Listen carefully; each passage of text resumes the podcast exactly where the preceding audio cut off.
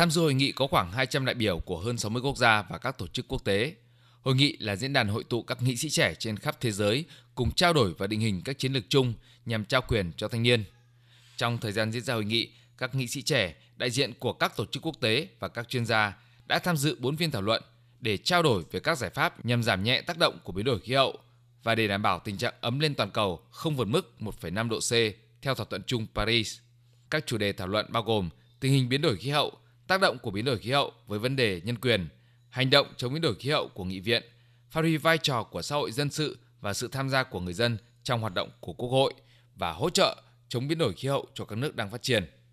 Tại hội nghị, đoàn Việt Nam đã tham gia đóng góp ý kiến tại hầu hết các phiên thảo luận và chia sẻ quan ngại chung với các nước về tác động của biến đổi khí hậu, thông tin về những nỗ lực của Quốc hội Việt Nam, trong đó có các nghị sĩ trẻ trong việc ứng phó với vấn đề này từ việc ban hành pháp luật để tạo hành lang pháp lý.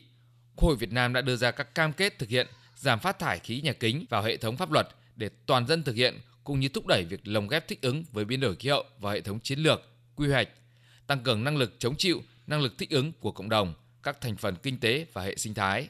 Quốc hội cũng đã tăng cường phân bổ nguồn lực cho thích ứng với biến đổi khí hậu, quan tâm tới các đối tượng dễ bị tổn thương trong xã hội, khẳng định chủ trương của Việt Nam vừa phát triển kinh tế, vừa vươn lên đảm bảo cuộc sống tốt hơn cho người dân, đồng thời đóng góp trách nhiệm với cộng đồng quốc tế.